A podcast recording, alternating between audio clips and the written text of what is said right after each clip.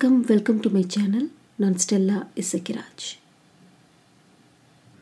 இன்றைக்கி நான் சொல்ல போகிற சிறுகதை வந்து ஆண்டன் செக்காவ் அவர்கள் எழுதின த கோரஸ் கேர்ள் அப்படின்ற சிறுகதை தான். இந்த சிறுகதை வந்து ஆயிரத்தி எட்நூற்றி எண்பத்தி ஆறாம் ஆண்டு எழுதப்பட்ட ஒரு கதை. ஸோ அந்த காலகட்டத்தில் இப்போ இருக்கிற மாதிரி சினிமா டெலிவிஷன் இதெல்லாம் கிடையாது இல்லையா? என்டர்டெயின்மெண்ட் அப்படின்றதே வந்து இந்த ஸ்டேஜ் பர்ஃபாமன்ஸஸ் தான் அந்த காலகட்டத்தில் அதிகமாக இருந்தது. இந்த பாஷா அப்படின்ற பொண்ணும் வந்து இப்படி ஒரு இசைக்குழுவில் மற்ற பாடகர்களோடு சேர்ந்து பாடுற ஒரு கோரஸ் கேர்ள் கோரஸ் பாடுற ஒரு பொண்ணு சரியா? இவளோட வாழ்க்கை வந்து இவன் இல்லை அவள் கூட பாடுற மற்ற பெண்களும் கூட அவங்களோட வாழ்க்கையெல்லாம் வந்து ஒரு மிக மோசமான ஒரு வறுமையில் தான் இருந்தது. இவங்களுக்கு பாடுற டேலண்ட் இருந்தது. அதனால இவங்க வந்து அங்கே பாடுறதுக்கு அவங்களுக்கு ஒரு வாய்ப்பு கிடைச்சிருந்தாலுமே அந்த வாய்ப்புகள் வந்து மிகப்பெரிய வருமானத்தை கொடுத்தது அப்படின்னு சொல்ல முடியாது. இவங்கெல்லாம் வந்து இவங்களோட திறமையெல்லாம் பார்த்து நிறைய ரசிகர்கள்லாம் வருவாங்க இல்லையா? அவங்களில் மிக பணக்காரர்கள்லாம் யாராவது வந்து ஏதாவது ஃபேவர் பண்ண மாட்டாங்களா? ஏதாவது உதவி பண்ண மாட்டாங்களா? கிஃப்ட்ஸ் கொடுக்க மாட்டாங்களா? அப்படின்லாம் வந்து ரொம்ப ஏக்கமாக தான் இருப்பாங்க. அப்படிப்பட்ட ஒரு சூழலில் இருக்கிற ஒருத்தி தான் பாஷா. ஸோ இவளுக்கு வந்து நிறைய ரசிகர்கள் நிறைய பெரிய மனிதர்கள் இவங்களாம் இவளை இவகிட்ட வந்து பேசுறது இல்லை இவளுக்கு கிஃப்ட் கொடுக்கறது இவளோட வந்து ரிலேஷன்ஷிப் வச்சுக்கிறது இந்த மாதிரி விஷயங்கள்லாம் வந்து ரொம்ப சகஜமாக பாஷாவோட வாழ்க்கையில் நடந்துட்டு தான் இருக்குது அவளோட வாழ்க்கை வந்து அவ்வளோ ஒரு கஷ்டமான ஒரு வாழ்க்கையாக தான் பாஷாவுக்கு இருக்குது இந்த மாதிரி இவளோட வாழ்க்கை போயிட்டுருக்கும்போது தான் குல்பாக்காவ் அப்படின்றவர் வந்து பாஷாவோட பழகிறாரு. அவள் வீட்டுக்கு வராரு அவளோட நிறைய நேரங்கள்லாம் செலவிடுறாரு. இதெல்லாம் நடந்துட்டுருக்கு. ஒரு நாள் என்ன நடக்குதுன்னா இந்த கொல்போக்கோ வந்து வழக்கம் போல் பாஷாவோட வீட்லேயே வந்து அவ அவளோட தங்கியிருக்காரு. அப்போது அது ஒரு மத்தியான நேரமாக இருக்குது இவங்க சாயந்தரமாக நம்ம வெளியே வாக்கிங் போகலாம் அப்படின்னு நினச்சிட்டு இருப்பாங்க அப்போது அந்த மதியான நேரத்தில் என்ன ஆகும்? கதவை வந்து ரொம்ப வேகமாக தட்டுவாங்க.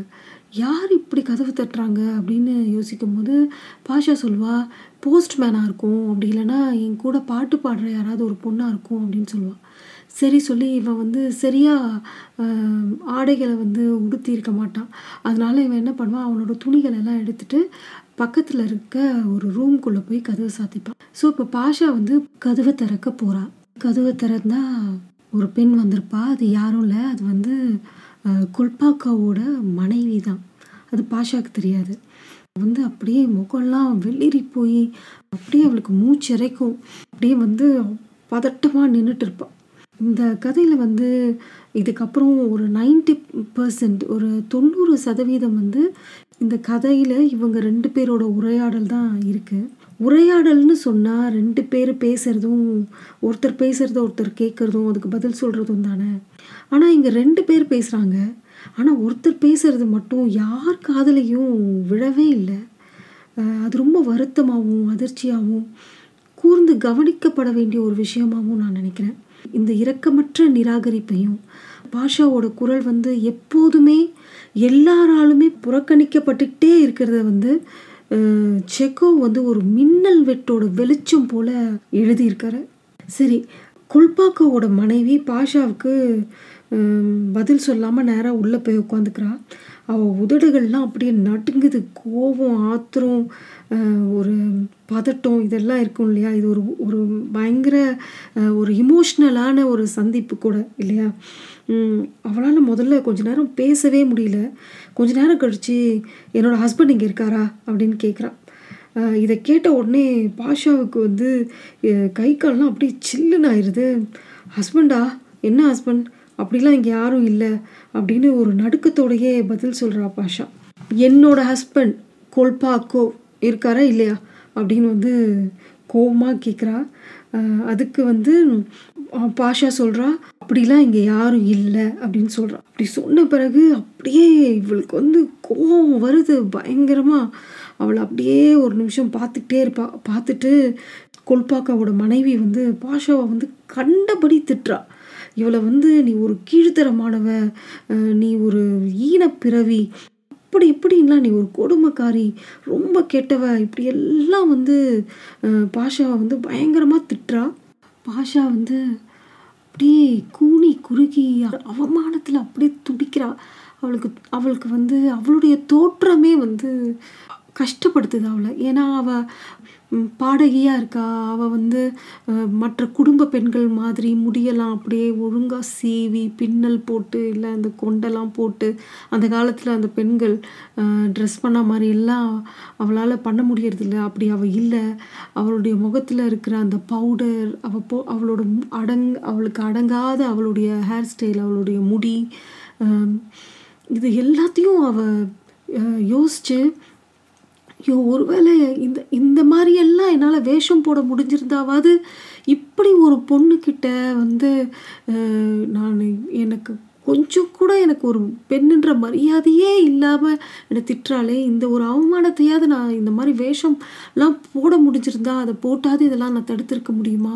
அப்படின்லாம் அவன் மனசு வந்து இது நடக்கும்போது யோசிக்குது. கொல்பாக்காவோட மனைவி வந்து ஒரு பக்கம் அப்படி எரிமலை மாதிரி வெடிக்கிறா. என்னோட ஹஸ்பண்ட் எங்கே? அப்படின்னு சொல்லிட்டு அவ சொல்கிறா அவர் இங்கே இருந்தாலும் சரி இல்லைனாலும் எனக்கு கவலை இல்லை. ஆனால் நான் உங்ககிட்ட ஒரு முக்கியமான விஷயம் சொல்லணும். அவர் வேலை செய்கிற இடத்துல பணம் வந்து காணாமல் போயிருக்கு. அவங்க வந்து இவர் தான் எடுத்திருக்காரு அப்படின்னு சொல்லி இவரை எல்லாரும் இப்போ தேடிட்டு இருக்காங்க. எந்த நேரத்துலையும் அவரை அரெஸ்ட் பண்ணலாம். எல்லாம் யார் காரணம் தெரியுமா? நீ தான் அப்படின்னு சொல்கிறான் அப்படி சொல்லிட்டு இங்கேயும் அங்கேயும் அப்படி இப்படி நான் ரூமில் அவ்வளோ பதட்டமாக நடக்கிறா. பாஷாவுக்கு ஒன்றுமே புரியல. அவள் அப்படியே பயந்து போயிருக்கா. என்ன நடக்குதுன்னே அவளால் புரிஞ்சுக்க முடியல ஒரு நிமிஷம். சரியா? அப்போது இவன் சொல்கிறா கொல்பாக்காவோட மனைவி சொல்கிறா அவரை இன்னிக்கே அரெஸ்ட் பண்ணிடுவாங்க அநேகமாக அப்படின்னு சொல்லி ஓன அழுறா. அப்புறம் சொல்கிறா உனக்கு தெரியுமா? இந்த நிலைமைக்கு அந்த மனுஷன் வந்ததுக்கு காரணம் யார் தெரியுமா? நீ தான் நீ தான் அப்படின்னு சொல்லி அவளை இன்னும் ரொம்ப மோசமான வார்த்தைகளில் அவளை வந்து நீ ஒரு ரொம்ப இழிவானவ அப்படி இப்படின்னு பயங்கரமாக கத்துறா பயங்கரமாக திட்டுறா. திட்டிட்டு அவ சொல்கிறா நான் எவ்வளோ கஷ்டத்தில் இருக்கேன்னு உனக்கு தெரியுமா? ஒரு உதவியும் கிடைக்காம நான் இங்கே கஷ்டப்பட்டுருக்கேன் ஆனால் நீ நல்லா இருக்க. எனக்கு ஒரு விஷயம் என் கூட இருக்குது அது வந்து கடவுள். கடவுள் வந்து என்னை வந்து டிஃபெண்ட் பண்ணுவார். என் குழந்தைங்களுக்காக அவர் கடவுள் நிற்பார் அவர் வந்து ஒரு நியாயம் செய்வார். கடவுள் உன்னை வந்து நிச்சயமாக தண்டிப்பார். நான் ஒவ்வொரு நான் சிந்தின ஒவ்வொரு கண்ணீருக்கும் கடவுள் வந்து பதில் சொல்லுவார். நீ ஒரு நாள் வரும். அந்த நாள் நீ என்னை பற்றி நினைப்ப நிச்சயமா அப்படின்னு சொல்லி பயங்கரமாக கத்துறா. நீ நாசமாக போயிடுவ அப்படின்னு சொல்கிறாங்களே அதை தான் வந்து இவ்வளோ பெரிய டைலாக்காக அவள் இந்தியா சொல்லியிருக்கா. எல்லாம் கத்தி முடிச்ச திரும்பவும் அப்படியே அமைதியாகுது அந்த ரூம் அடுத்து என்ன நடக்க போகுது அப்படின்னு பாஷா வந்து இவளையே ஒரு பயங்கர ஒரு பயத்தோடையும் ஒரு அதிர்ச்சியிலையும் அவ்வளோ அவளை பார்த்துட்ருப்பா பாஷா வந்து என்ன சொல்லுவான்னா எனக்கு இதை பற்றிலாம் ஒன்றுமே தெரியாது மேடம். அழுதுகிட்டே சொல்லுவாள் எனக்கு இதை பற்றிலாம் ஒன்றுமே தெரியாது. அப்படின்னு அவள் அழும்போது அவளோட கண்ணீருக்கு எந்த ஒரு வேல்யூவுமே இருக்காது. நீ பொய் சொல்கிற நீ பொய் சொல்கிற எனக்கு உன்னை பற்றி நல்லா தெரியும். நான் ரொம்ப நாளாக நான் உன்னை பார்த்துட்டு தான் இருக்கேன். போன மாதம் ஃபுல்லாக என் ஹஸ்பண்ட் இங்கே தான் வந்து இருந்திருக்காருன்றது எனக்கு தெரியும் அப்படின்லாம் வந்து சொல்லுவாள் அதுக்கு பாஷா சொல்வா ஆமாம் வந்திருக்கலாம். இங்கே நிறைய பேர் என்னை வந்து சந்திக்க வரவாங்க நான் யா ஆனால் நான் யாரையுமே வந்து இங்கே வாங்க அப்படின்லாம் கட்டாயப்படுத்துறதில்ல. ஒவ்வொருத்தருக்கும் அவங்க என்ன செய்யணுன்ற சுதந்திரம் அவங்களுக்கு தானே இருக்குது அப்படின்னு இவ சொல்கிறா இவ பேசுகிற எதுக்குமே வந்து குல்பாக்கோவோட மனைவி அதை கேட்டது மாதிரியே ரியாக்ட் பண்ண மாட்டேங்கிறா. அவள் ஒன்று சொல்கிறா அதுக்கு இவ பதில் சொல்லணும்ல அப்படி சொல்ல மாட்டான் இவன் வந்து இப்போ பாரு அவங்க வந்து காசு காணாமல் போயிடுச்சு அந்த காசை வந்து உன்ன மாதிரி ஒரு பிறவிக்காக அந்த மனுஷன் வந்து எல்லாத்தையும் செலவு பண்ணியிருக்காரு. இந்த க்ரைம் பண்ணுறதுக்கே நீ தான் காரணம். அது உனக்கு புரியுதா? அப்படின்னு சொல்லுவாள் சொல்லிட்டு உனக்கு எந்த ஒரு கொள்கையும் கிடையாது உனக்கு எந்த கட்டுப்பாடும் கிடையாது. நீலாம் என்ன வாழ்க்கை வாழ்கிற நீ மற்றவங்களுக்கு கெடுதல் செய்யறதுக்கு தான் இந்த உலகத்தில் இருக்க. நீ வந்து ஒரு பொருள் மாதிரி தான் இவ்வளோ கேவலமாக நீ வாழறன்னு உனக்கு தெரியுதா? அப்படின்னு அவ்வளோ அப்படி திட்டுறா. அ- அவருக்கு ஒரு மனைவி குழந்தைங்க இருக்காங்கன்னு நீ ஒரு நிமிஷமாவது நினச்சியா? அப்படின்லாம் பயங்கரமாக அவளை வார்த்தையிலேயே கொல்றா. ஒருவேளை அவரை வந்து பிரிசனுக்கு அனுப்பிட்டாங்க அப்படின்னா நாங்களாம் என்ன ஆகுறது? நாங்களாம் பட்னியில் தான் சாகணும். என் குழந்தைங்க இருக்காங்க எனக்கு அதை நீ கொஞ்சமாவது யோசிச்சு பாரு அப்படின்னு பயங்கரமாக எமோஷ்னலாக பேசிகிட்டு இருக்கா. அவள் என்ன சொல்கிறா ஆனால் ஒரே ஒரு வாய்ப்பு தான் இருக்குது இந்த பிரச்சனையிலேருந்து வெளியே வர்றதுக்கு. அந்த காசு வந்து நைன் ஹண்ட்ரட் ரூபிள்ஸ் தொள்ளாயிரம் ரூபிள்ஸ் வந்து அங்கேருந்து காணாமல் போயிருக்கு. அந்த தொள்ளாயிரம் ரூபிள்ஸ் நீ கொடுத்தீங்கன்னா அதை நான் கொண்டு போய் அங்கே கட்டி அவரை இந்த அரெஸ்ட் ஆகாமல் நான் பார்த்துப்பேன் அப்படின்னு சொல்கிறா அதை கேட்டவுடனே பாஷாவுக்கு அப்படியே ரொம்ப ஷாக் ஆயிடுது என்னது? தொள்ளாயிரம் ரூபிள்ஸா? என்கிட்ட அவ்வளோ காசுலாம் இல்லை. நான் என்கிட்ட அந்த காசை அவர் கொடுக்கவும் இல்லை. எனக்கு இதை பற்றி ஒன்றும் தெரியாது அப்படின்னு பாஷா சொல்கிறான் உடனே குல்பாக்காவோட மனைவி சொல்கிறா நான் வந்து உங்ககிட்ட தொள்ளாயிரம் ரூபிள்ஸை அப்படியே காசாக கொடுன்னு ஒன்றும் கேட்கலையே. உன்ன மாதிரி பொண்ணுக்கு எத்தனை ஆளுங்க வந்து எவ்வளோ கிஃப்ட்லாம் கொடுத்துருப்பாங்க? ஆனால் நீ என்னோட ஹஸ்பண்ட் உன்கிட்ட என்ன கொடுத்தாரோ அதை மட்டும் நீ எனக்கு திரும்ப கொடு அப்படின்னு இவன் வந்து கேட்குறா அப்போ பாஷா வந்து பதில் சொல்கிறா மேடம் அவர் எனக்கு எந்த ஒரு ப்ரெசண்ட்லாம் கொடுத்தது கிடையாது. பெருசாக நீங்கள் தயவுசெய்து கொஞ்சம் புரிஞ்சுக்கோங்க அப்படின்னு சொல்லி அழுதுகிட்டே பாஷா சொல்கிறான் அப்போ அந்த காசெல்லாம் எங்கே போச்சு? அந்த காசெல்லாம் அவர் என்ன பண்ணார்? அவர் எல்லாத்தையும் எடுத்துகிட்டு இங்கே தான் வந்தார். அப்போ அதெல்லாம் என்ன ஆச்சு? தயவு செய்து கொடு. நான் உன்னை பயங்கரமாக திட்டிட்டேன் தான் அதுக்கு வேணால் நான் மன்னிப்பு கேட்டுக்கிறேன். ஆனால் தயவு செய்து வந்து என்னோட நிலைமை எனக்கு புரிஞ்சுக்கோ. எனக்கு எப்படியாவது வந்து காசு ஏதாவது கொடு அப்படின்னு சொல்லி காசு கொடு அப்படின்னு சொல்லி இவ கேட்டுகிட்டே இருக்கா. பாஷாக்கு என்ன பண்ணுறதுனே தெரில அவள் வந்து சொல்கிறா எனக்கு என்ன சொல்கிறதுனே தெரில கடவுள் தான் இதுக்கு சாட்சி. அவர் எனக்கு ஒன்றும் பெரிய கிஃப்டெல்லாம் எதுவுமே கொடுத்ததில்ல. நான் உண்மையாக தான் சொல்கிறேன் ஆனால் அவர் ரெண்டே ரெண்டு விஷயம் எனக்கு கொடுத்துருக்காரு. நான் அதை நிச்சயமாக உங்களுக்கு கொடுக்குறேன் அப்படின்னு சொல்லி ஒரு ட்ராவரை ஓப்பன் பண்ணி அதில் வந்து ஒரு கோல்டு பிரேஸ்லெட்டும் ஒரு ரொம்ப மெல்லுசாக ஒரு ரிங் ஒன்று இருக்கும். ஒரு ரூபி ஸ்டோனோட அது கொடுத்துருப்பான். அதை கொண்டு வந்து இது வந்து இவர் கொடுத்தாரு. இந்தாங்க நான் அவர் கொடுத்ததை உங்களுக்கு கொடுத்துட்டேன் அப்படின்னு சொல்லி கொடுத்தோன்னே அவளுக்கு அதை பார்த்து பயங்கர கோவம் வரும். இதை வச்சு நான் என்ன பண்ணுறது நான் என்ன உங்ககிட்ட பிச்சையாக கேட்டுட்ருக்கேன் அப்படின்னு சொல்லி பயங்கரமாக கத்துவா. ஒரு அப்பாவி மனுஷனை நீ தான் வந்து இந்த மாதிரி மயக்கி இந்த மாதிரியான சூழ்நிலைக்கு தள்ளினதே நீ தான் அன்னைக்கு நீ என் ஹஸ்பண்டோட போயிட்டு இருக்கும்போது நான் பார்த்தேன் நீ எவ்வளோ எக்ஸ்பென்சிவான ப்ரேஸ்லெட்லாம் போட்டிருந்த எவ்வளோ எக்ஸ்பென்சிவான ஜுவல்லரிலாம் நீ போட்டிருந்த. அதனால் நீ வந்து அப்படியே ரொம்ப நல்ல மாதிரிலாம் நடிக்காதா எனக்கு மரியாதையை தா அப்படின்னு சொல்லி மிரட்டுறா. அப்போ வந்து சொல்வா உங்கள் ஹஸ்பண்ட் கொடுத்தது இது மட்டும்தான். இதை தவிர அவர் வேறு ஏதாவது கொடுத்தாருன்னா கேக்கு தான் வாங்கிட்டு வந்திருக்காரு. வேறு எதுவுமே அவர் வந்து கொண்டு வந்ததே இங்கே கிடையாது அப்படின்னு சொன்னால் அவள் வந்து கேக்ஸா கேக்ஸ் கொண்டு வந்தாரா? குடும்பத்தில் ஒரு நாள் கூட அந்த மனுஷன் ஒரு கேக் கூட வாங்கி கொடுத்ததில்ல. ஆனால் இங்கே வந்து இங்கே வந்து உனக்கு கேக்லாம் வாங்கி கொடுத்துருக்குறாரு அப்படின்லாம் சொல்கிறான் அப்புறம் வந்து இவளுக்கு அப்படியே என்ன பண்ணுறதுனே தெரியாது பாஷாவுக்கு அப்படியே இந்த ஒரு ட்ராமா நடக்குது அந்த இடத்துல. அந்த கொல்பாக்காவோட ஒய்ஃப் அப்படியே கொஞ்சம் கொஞ்சமாக கொஞ்சம் கொஞ்சமாக அவர் ரியாக்ட் பண்ணுறதுக்கு ஏற்ற மாதிரி இன்னும் அப்படியே டென்ஷனை அதிகமாக்கிட்டே போகிறாள் அவளை வந்து கில்ட்டியாக அவள் ரொம்ப மோசமானவ? அவளால் தான் இந்த பிரச்சனை எல்லாமே வந்ததுன்றத அவங்க அப்படி ஒரு ஒரு விஷயத்த அவளை அப்படியே சொல்லி சொல்லி சொல்லி அப்படியே கில்ட்டியாக ஃபீல் பண்ண வைக்கிறாள் திரும்பவும் பயங்கரமாக அழுறா. அழுதுட்டு என்னோட குழந்தைங்களுக்காக நான் என்ன தான் பண்ணுறது என் வாழ்க்கையே முடிஞ்சிடும் அந்த நைன் ஹண்ட்ரட் ருபிள்ஸ் நான் இப்போ கொண்டு போய் கொடுக்கலாம் என் வாழ்க்கையே முடிஞ்சிடும் உன்னை கொல்றதா இல்லை உன் காலில் விழுந்து கேட்குறதானே எனக்கு தெரியல அப்படின்னு சொல்லுவாள் அப்புறம் வந்து நான் உன்கிட்ட ரொம்ப கெஞ்சி கேட்குறேன் அப்படின்னு சொல்லி பயங்கரமாக அழுவா என் குழந்தைங்கள ஒரு நிமிஷம் நினச்சி என் ஹஸ்பண்ட் வந்து ஜெயிலுக்கு போயிட்டா நான் என்ன பண்ணுவேன்? என் ஹஸ்பண்ட் வந்து ஜெயிலுக்கு போயிட்டா நான் என்ன பண்ணுவேன்? என் குழந்தைங்க என்ன பண்ணுவாங்க? ஒரு நிமிஷம் யோசிச்சு பாரு அப்படின்னு சொல்லி சொல்கிறான் அவள் இப்படிலாம் சொன்ன உடனே பாஷா வந்து ஐயோ அந்த சின்ன குழந்தைங்கள்லாம் அப்படியே தெருவில் நின்று பசியில் அப்படியே அழுகிற மாதிரி அப்படியே அவளோட மனசில் வந்து கற்பனை பண்ணுறா பாஷா. அதை நினச்சி பாஷா அழுகுறா. ஐயோ இந்த சின்ன குழந்தைங்களுக்கு இப்படிலாம் ஆயிருமோ? அப்படின்னு நினச்சி பாஷா வந்து அழுறா. சரியா? அதுக்கு பாஷா சொல்கிறா நான் என்ன தான் மேடம் பண்ணுறது நீங்கள் என்னை வந்து ஒரு தரங்கெட்ட பொண்ணுன்னு சொல்கிறீங்க நான் தான் உங்களோட ஹஸ்பண்டோட வாழ்க்கையே அழிச்சிட்டேன் அப்படின்னு நீங்கள் சொல்கிறீங்க கடவுள் முன்னாடி சொல்கிறேன் என்கிட்ட அவர் எந்த காசுமே கொடுக்கல. இந்த கோரஸ் பாடுற எல்லாருமே வந்து ரொம்ப கஷ்டத்தில் தான் இருக்கும். நாங்கள் இப்படி தான் வாழ்ந்தாக வேண்டிய ஒரு சூழ்நிலையில் இருக்கோம். நீங்கள் கொஞ்சம் புரிஞ்சுக்கோங்க மேடம்.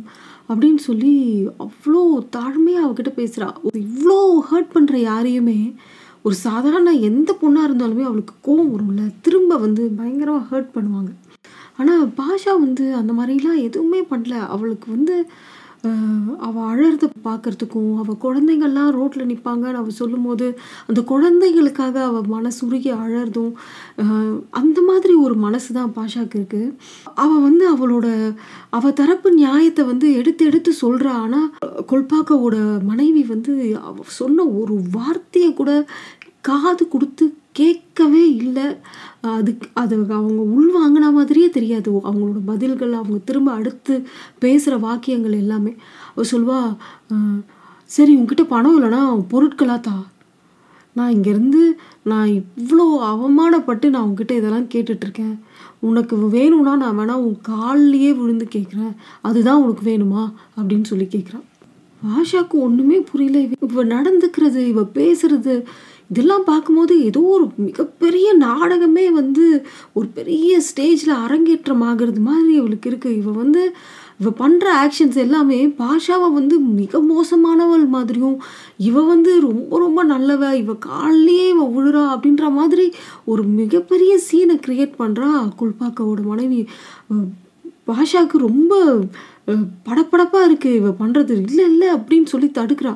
சரி நான் வந்து என்கிட்ட என்ன இருக்கோ நான் அது கொடுக்குறேன் அப்படின்னு சொல்லி கண் அப்படியே அழுதுகிட்டே போய் அவள் இத்தனை நாள் எவ்வளவோ கஷ்டங்கள் எல்லாம் அனுபவிச்சு அவளுக்கு கிடைச்ச சில ப்ரெசன்ஸ் எல்லாம் அவள் வச்சுருந்த ஜுவல்லரி இதெல்லாத்தையும் எடுத்துகிட்டு வந்து அந்த லேடி கிட்ட வந்து கொடுக்குறா.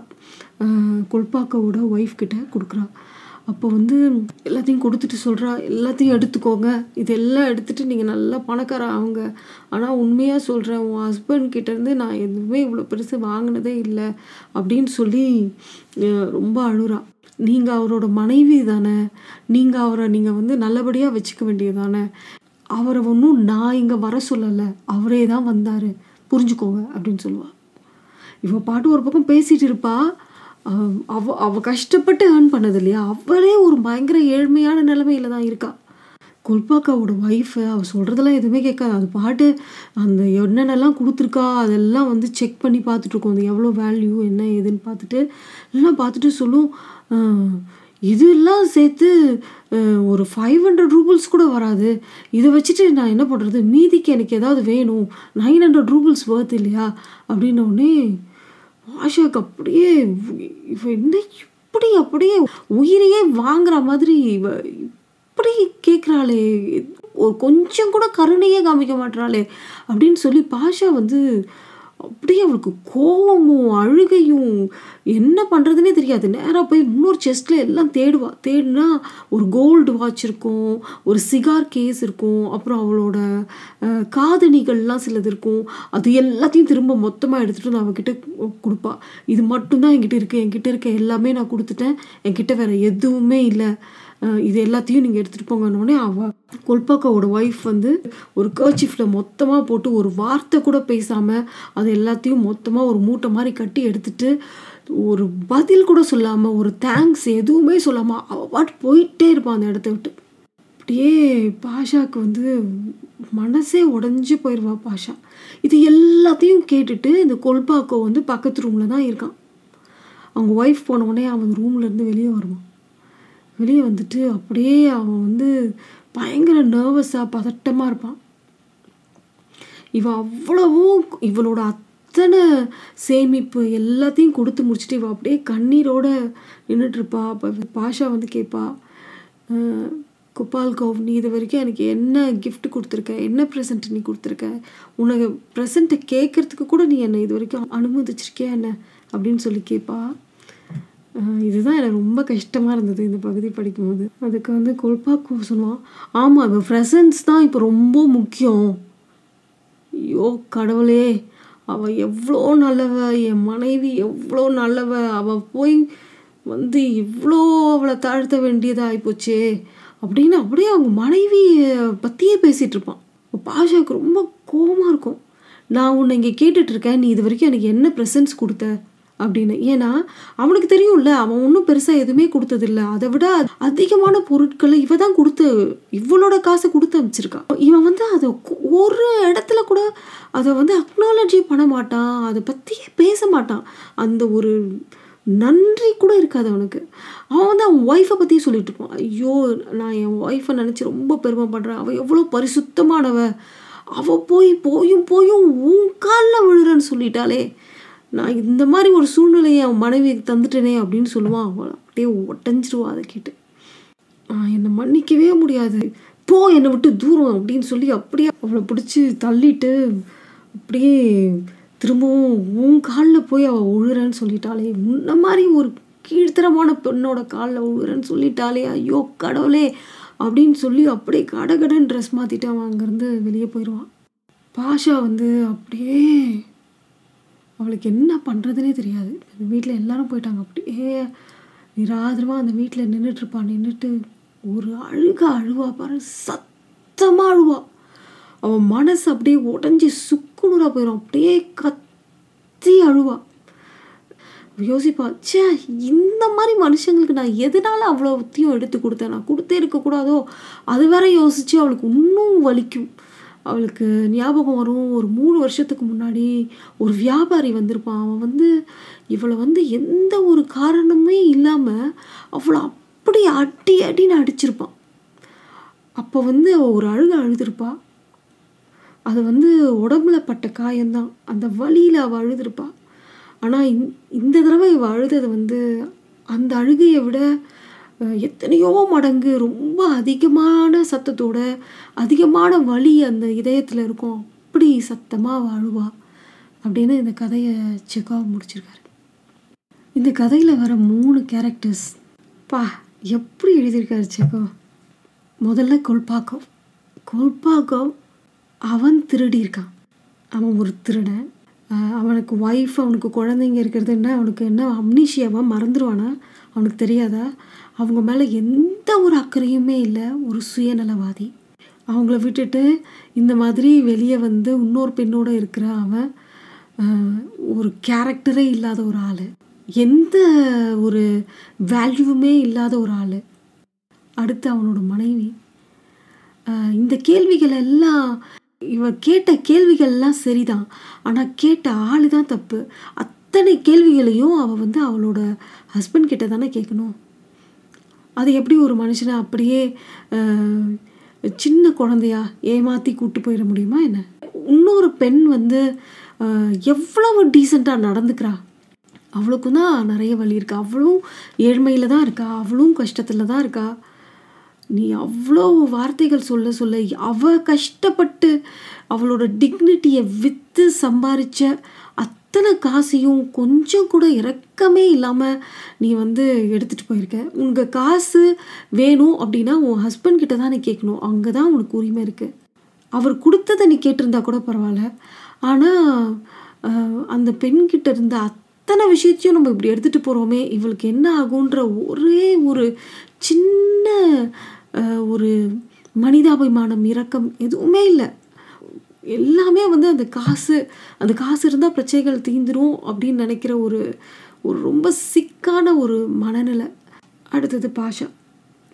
பாஷா வந்து அஹ் என்னை வந்து ரொம்ப நெகிழ வச்ச ஒரு கேரக்டர் அவள் வந்து எந்த ஒரு இடத்துலையும் ஒரு வார்த்தை கூட மரியாதை குறைவாக அவளை வந்து பேசவே மாட்டாள் எல்லா இடத்துலையுமே மேடம் மேடம்னு அவ்வளோ மரியாதையாக பேசுவாள் என்னதான் இருந்தாலும் தன்னை வந்து இப்படி கீழ்த்தரமாக பேசுகிற ஒருத்தவங்க கிட்ட திரும்ப அவங்க மேலே நியாயம் இருந்தாலும் நியாயம் இல்லைனாலும் அந்த மாதிரி பேசவே முடியாது. பாஷா வந்து எந்த எந்த இடத்துலையுமே வந்து தன்னோட எல்லையை மீறவே இல்லை. அவளுடைய கஷ்டத்தை வந்து அவள் வந்து புரிஞ்சுக்க முயற்சி பண்ணுறா அதை நினச்சி அழுகிறா அவள் குழந்தைங்க ரோட்டில் நிற்பாங்க அப்படின்னு அவள் சொல்லும்போது அதை அவள் மைண்டில் கற்பனை பண்ணி ஐயோ! அப்படின்னு சொல்லி அழுகிறா அந்த ஒரு பாயிண்டில் தான் அவள் மூவ் ஆகுறா. மூவ் ஆகி கொ- போய் அந்த திங்ஸ் எடுத்து கொடுக்கறதுக்கே அவள் வந்து வரா. மிகவும் ஒரு அழகான ஒரு ஆத்மாவால் தான் அது செய்ய முடியும். இன்னொரு விஷயம் எனக்கு என்ன தோணுச்சுன்னா பாஷாக்கு வந்து துரோகங்கள் ஒன்றும் புதுசு இல்லை. இந்த மனிதர்களை மோசமான மனிதர்களை சந்திச்சவ தான். இருந்தாலும் அவள் திரும்ப திரும்ப மனுஷங்களை நம்பி இரக்கம் காமிக்கிறா. அது ரொம்ப நெகிழ்ச்சியாக இருந்தது. இந்த கதையில் வர இந்த கதையில் வர பாஷாவை பார்த்து அவள் பரிசுத்தமானவள் அப்படின்னு தான் சொல்ல தோணுது. மிக அழகான ஒரு ஆத்மா மிக அழகான ஒரு இதயம் பாஷாவுக்கு இருக்குது அவள் இறைவனுக்கு மிகவும் நெருக்கமானவளாக மட்டும்தான் இருக்க முடியும். ஒரு விஷயம் ரொம்ப ஆச்சரியமாக இருக்குது இந்த மாதிரி ஒரு தப்பு பண்ணும்போது ஒரு பெண் ஒரு ஆண் ரெண்டு பேருமே தான் சேர்ந்து ஒரு தப்பு பண்ணுறாங்க ஆனால் அந்த பெண் மட்டும்தான் எல்லா அந்த தப்புக்கான சுமையும் அந்த தப்பு அந்த பெண் மட்டும்தான் பண்ணுறதா இந்த உலகம் எப்பயுமே சொல்லுது. எல்லா இடங்கள்லையும் அப்படி தான் இருக்காங்க. எல்லா கல்ச்சர்லேயும் எல்லா மக்களுமே வந்து இது காமனாக இருக்குது அது ஏன்னே எனக்கு புரிஞ்சிக்கவே முடியல. இந்த கதை படித்தப்போ எனக்கு வந்து நான் பைபிளில் படித்த ஒரு பேசேஜ் தான் எனக்கு ஞாபகம் வந்தது. எனக்கு ரொம்ப பிடிச்ச ஒரு பேசேஜ் அது. அது என்னன்னா ஒரு ஒரு நிகழ்வு ஒன்று நடந்திருக்கும். அதாவது ஜீசஸ் வந்து ஒரு இடத்துல இருப்பார். ஒரு பெண்ணை வந்து இவன் வந்து விபச்சாரத்தில் ஈடுபட்டா அப்படின்னு சொல்லி அந்த மத தலைவர்கள் அங்கே இருக்கிற பெரிய ஆளுங்க நீதிமான்கள் யோக்கியர்கள்லாம் இருக்காங்கல்ல அவங்களாம் வந்து பிடிச்சிட்டு வருவாங்க. எல்லாம் வந்து ஜீசஸை பார்த்து சொல்லுவாங்க. இவளை வந்து எங்களுடைய மத சட்டத்தின்படி இவளை வந்து கல்லெறிஞ்சு கொள்ளணும் ஏன்னா அப்படி தான் எழுதப்பட்டிருக்கு. விபச்சாரத்தில் ஈடுபட்டவங்கள வந்து கல்லெறிஞ்சு கொள்ளணும் அப்படின்னு எழுதியிருக்கு. இப்போ நாங்கள் என்ன பண்ணணும்? இதை செய்யணுமா? செய்யக்கூடாதா? அப்படின்னு ஜீசஸ் கிட்ட கேட்குறாங்க ஆக்சுவலாக வந்து ஒரு பொண்ணை கல்லெறிஞ்சு கொள்றதுக்கு அத்தனை பேரும் அந்த பெரிய பெரிய கல்லெல்லாம் கையில் வச்சுக்கிட்டு அந்த கற்களை வந்து கையில் வச்சுக்கிட்டு ரெடியாக இருக்காங்க. அவ்வளோ ஒரு வெறின் இவ ஒரு குற்றவாளி இவ வந்து தப்பானவ இவ ஒரு விபச்சாரி அப்படின்னு இவளை கொல்லணும் இவ வாழவே தகுதி இல்லை அப்படின்னு அவ்வளோ நீதி நியாயத்தை நிலைநாட்டுறதுக்கு இவங்கெல்லாம் வந்து அப்படியே துடிக்கிறானுங்க. இவங்க எல்லா யோகியர்களும் சரியா? அப்படியே நின்றுட்டுருக்காங்க இப்போ வந்து ஜீசஸ் கிட்ட ரொம்ப இன்சிஸ்ட் பண்ணுறாங்க சொல்லுங்கள் சொல்லுங்கள் ஜீசஸ் பாட்டு தரையில் ஏதோ எழுதிக்கிட்டே இருக்காரு. அவர் சொல்கிறாரு நிமிர்ந்து பார்த்து சொல்கிறாரு அப்படியா?